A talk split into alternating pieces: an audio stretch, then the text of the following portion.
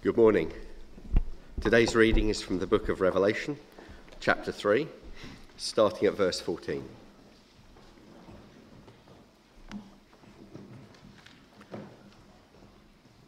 To the angel of the church in Laodicea, write These are the words of the Amen, the faithful and true witness, the ruler of God's creation. I know your deeds, that you are neither cold nor hot. I wish you were either one or the other. So, because you are lukewarm, neither hot nor cold, I'm about to spit you out of my mouth. You say, I am rich, I have acquired wealth, and do not need a thing.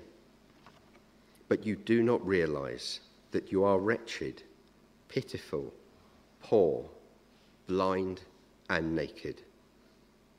I counsel you to buy from me gold refined in the fire, so that you can become rich, and white clothes to wear, so that you can cover your shameful nakedness, and salve to put on your eyes, so that you can see.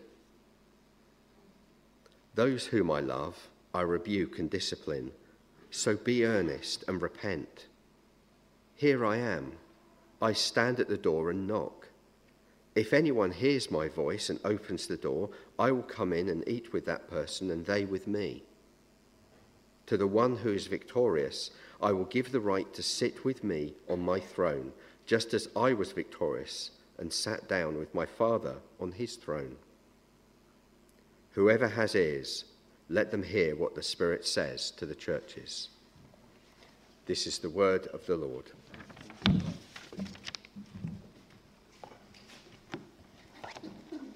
Thank you, Chris.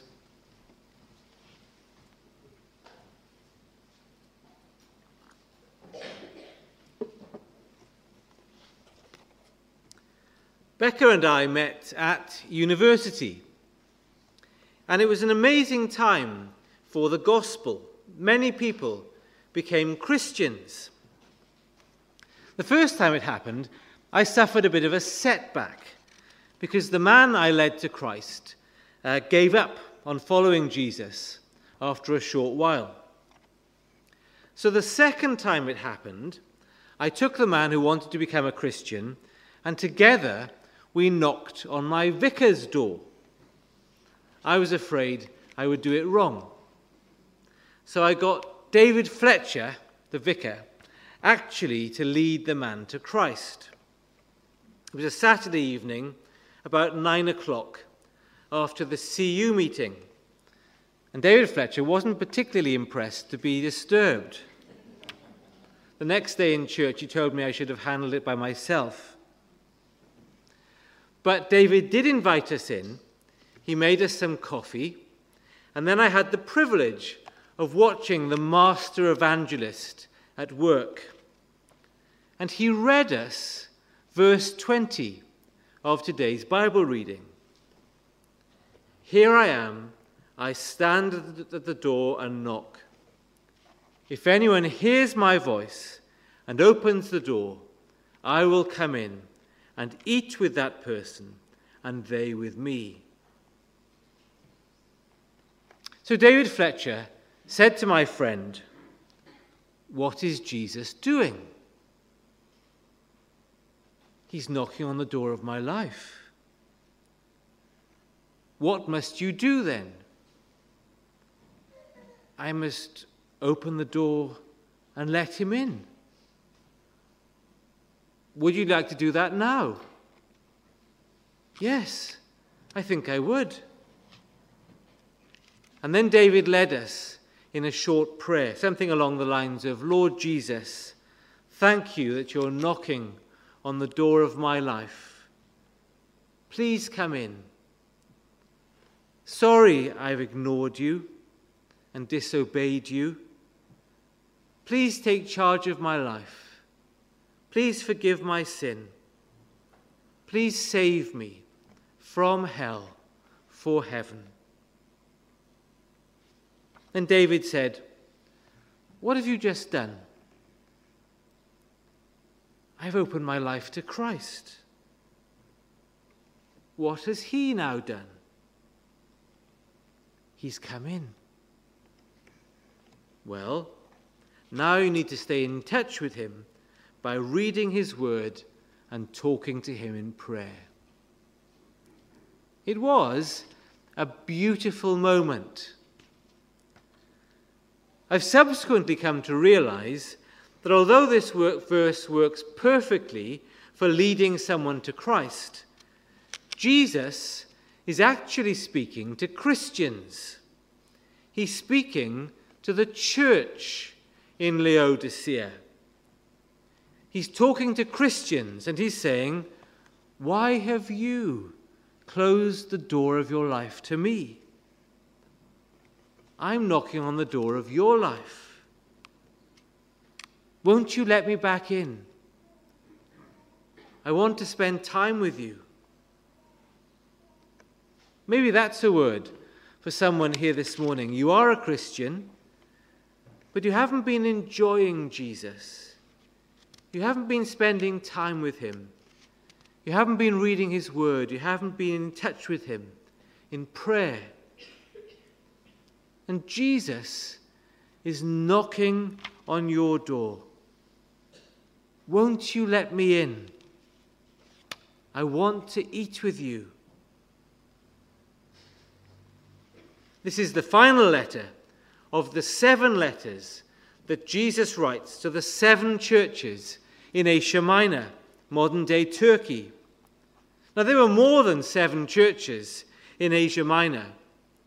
The number seven stands for completeness in Revelation. So, when Jesus writes to the seven churches, he is in effect writing to the whole church worldwide throughout history. So we have to listen to these letters and work out where is Jesus speaking to us? Where is he challenging us? Verse 14 To the angel of the church in Laodicea. We've been saying that the word for angel can also be translated messenger. So, probably, Jesus is writing to the preacher, to the pastor of the church in Laodicea. These are the words of the Amen, the faithful and true witness. This is Jesus, the ruler of God's creation. And what Jesus has to say to the Laodiceans comes as something of a shock. The church in Laodicea were probably expecting a word of praise. There's no major heresy in this church, but Jesus' rebuke is stinging, isn't it? This is a word of correction. But it comes from Jesus' heart of love. Verse 19 Those whom I love, I rebuke and discipline. Why did we correct our children when they were younger? Because we loved them. Because we knew that if they were allowed to get away with rudeness or some other bad behavior, if we didn't correct it at the time, the problem would only get worse. Jesus disciplines us because he loves us. He wants us to become more like him. So today, Jesus has a word of rebuke and a word of promise. Firstly, then, a word of rebuke. Verse 15. I know your deeds. That's a shock, isn't it? I know your deeds. Maybe we think nobody knows about how we behave. Jesus says, I know your deeds. I can't hide anything from him. Which is okay because he loves me. He died to be my rescuer. Jesus knows all about my sin. And he loves to hear it when I come to him with a sorry. Sorry I said that. Sorry I did that. Sorry I failed to do the other. Please forgive me, Jesus. Jesus loves to hear prayers like that. He's our Savior. He delights to minister His grace to us. Verse 15 I know your deeds, that you are neither cold nor hot. I wish you were one or the other. Hot water serves a purpose. We like most of us hot tea, or hot coffee, or hot chocolate. There's nothing better. Or alternatively, if we're particularly thirsty, we might want ice cold water. What you don't really want is a lukewarm drink. Laodicea's neighbor, Hierapolis, was where you went for hot water. There were hot springs there, which were believed to contain healing properties. In Laodicea's other neighbor, in Colossae, well, that's where you went for cold water. Laodicea had no water supply, and water was carried on an aqueduct and by the time it reached Laodicea, it was lukewarm. In the same way, says Jesus, verse 16, because you are lukewarm, neither hot nor cold, I'm about to spit you out of my mouth. Jesus finds it disgusting when our hearts are lukewarm towards Him. Jesus is not saying, I wish you were either on fire as a Christian or not a Christian at all. He's not saying that. He's not saying to the weak Christian who rarely comes to church and rarely prays and rarely reads the Bible, I wish you weren't a Christian at all. No. Hot water is useful, and cold water is useful. Jesus wants us to be useful Christians. What he can't stand is tepid indifference. Make a difference for Christ. That's what he's saying. Bring heat where others are going cold spiritually. Bring refreshment where others are spiritually thirsty. But don't just be lukewarm. Maybe we are like the church in Laodicea, verse 17. You say, I am rich, I have acquired wealth, and do not need a thing. Despite the cost of living crisis, we still live in a very rich country with the fifth biggest economy in the world. And maybe some of us are so rich that we feel we don't need Jesus. Laodicea was a bit like that. There was an earthquake in AD 60. And Laodicea was so rich that it refused a grant from the emperor to rebuild the city. One single individual paid for the rebuilding of the stadium. Laodicea had grown rich from the textile industry.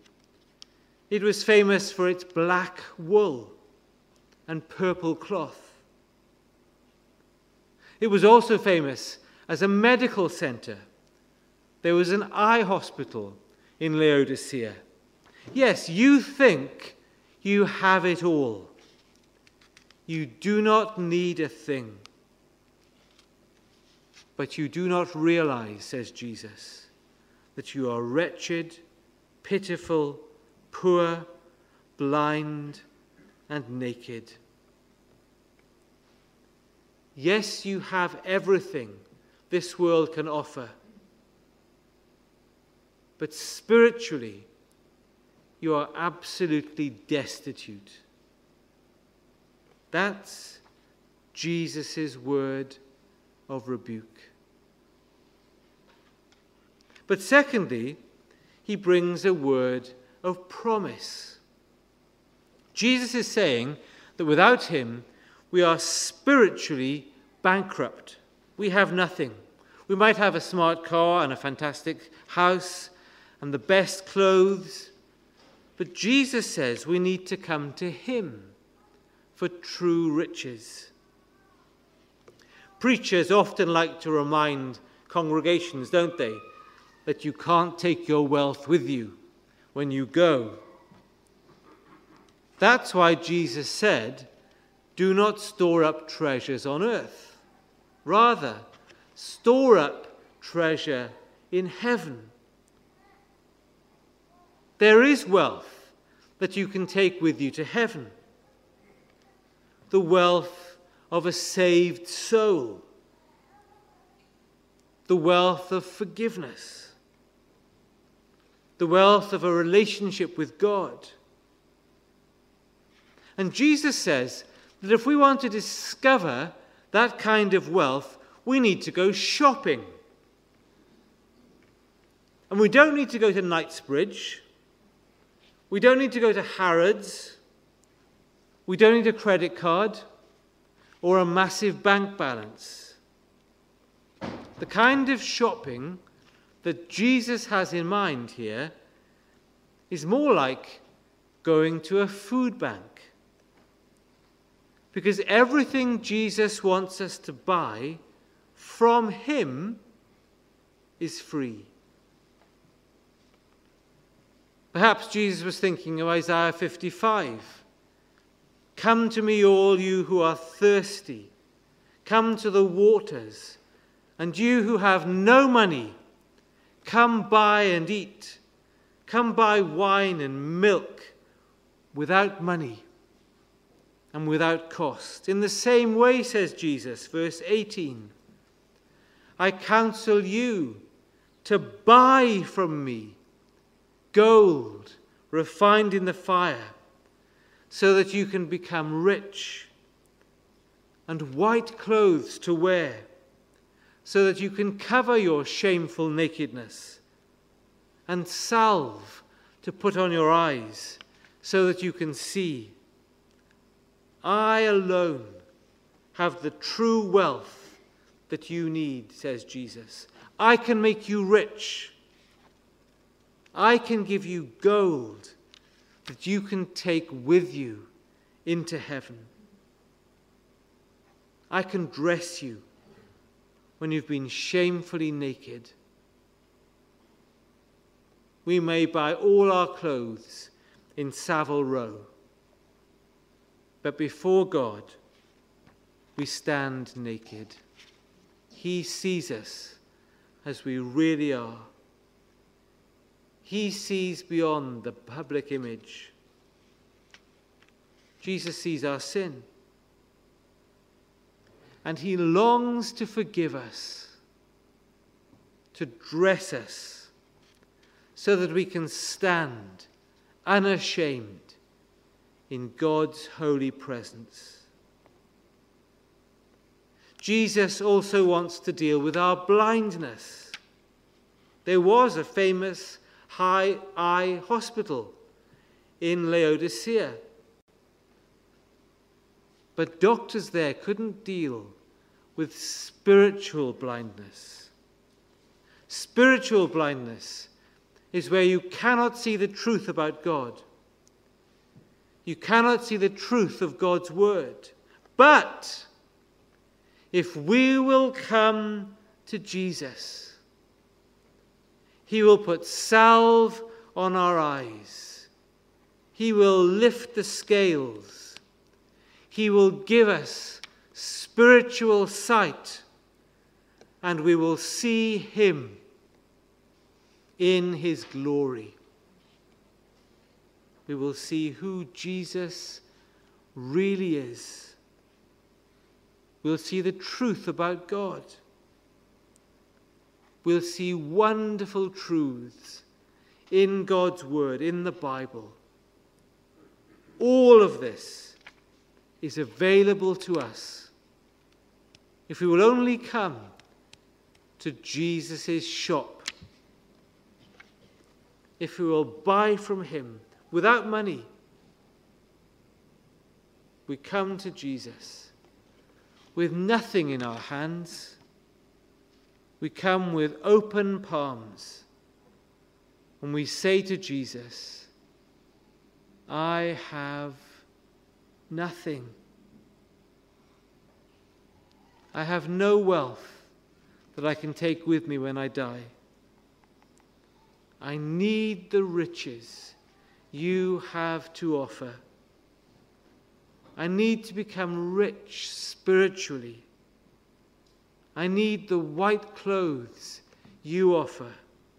I need salve for my eyes. And all the time, Jesus is saying, I love you. Verse 19 Those whom I love, I rebuke and discipline.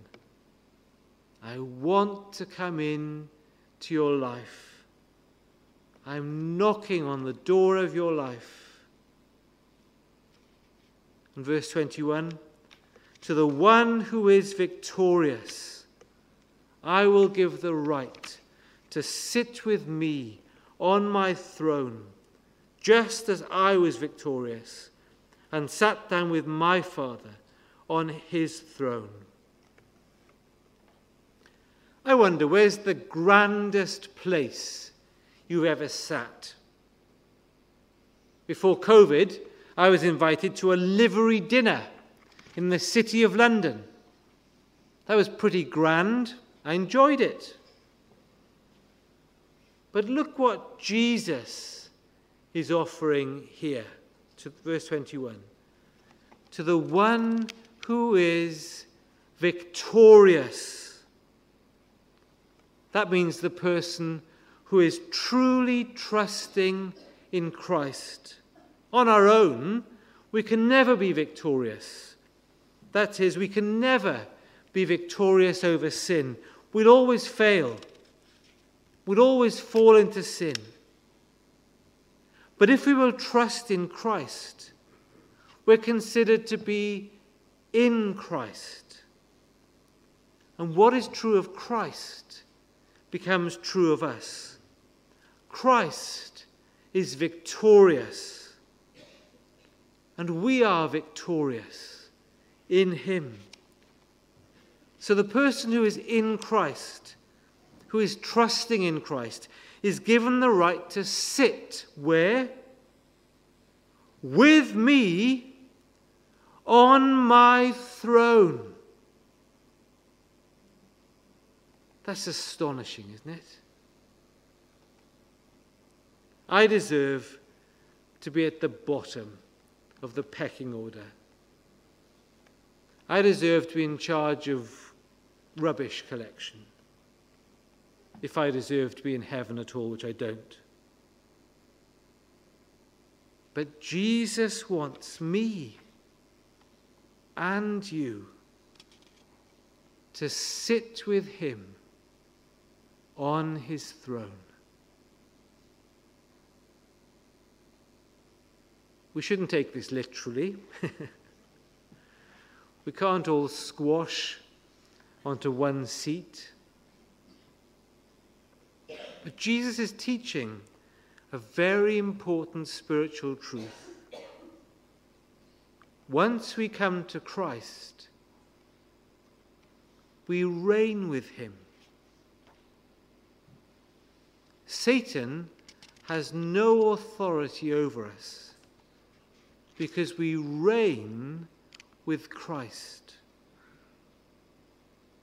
Satan deceives us into giving him authority, but objectively, he has none. We are seated with Christ in the heavenly realms. Ephesians 2 6.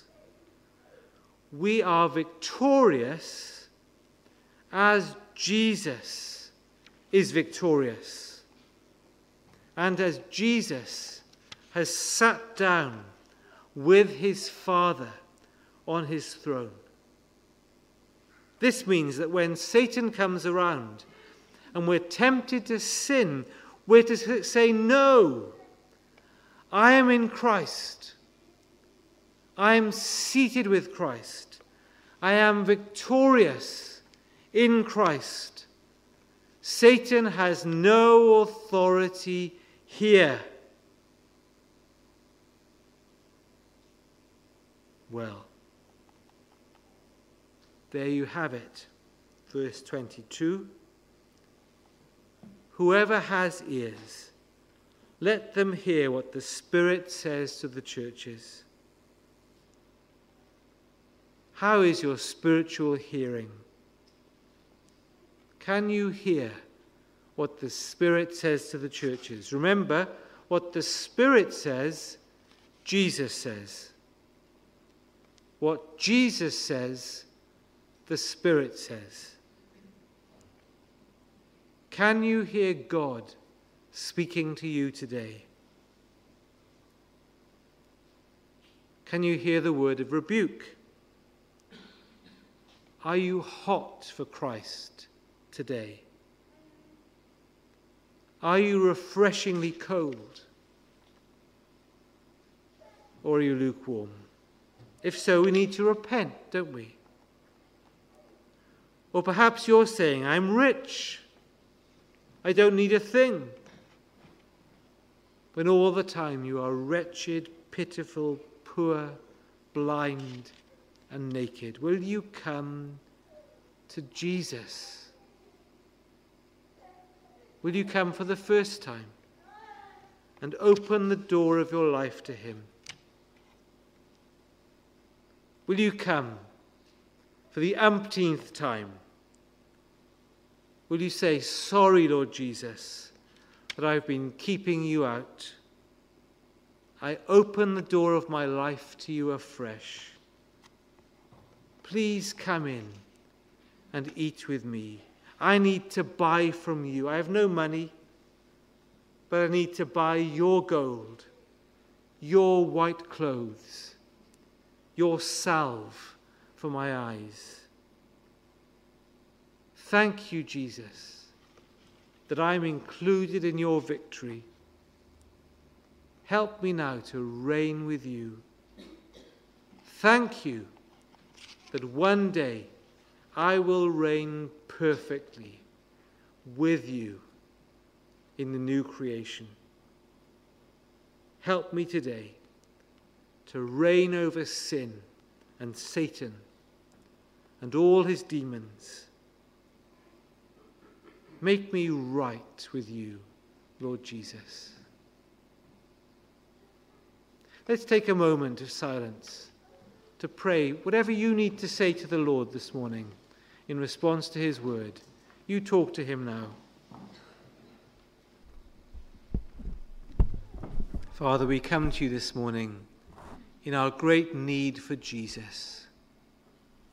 Whether we're brand new to the faith or whether we've walked with you for 50 or 60 years, Lord, we need Jesus. And we thank you for him. Thank you that he's dealt with our sin once and for all. And so we open the door of our life to him afresh. And we say, Lord Jesus, come in. Do your work in our lives, we pray. Minister to us. Glorify yourself for your name's sake. Amen.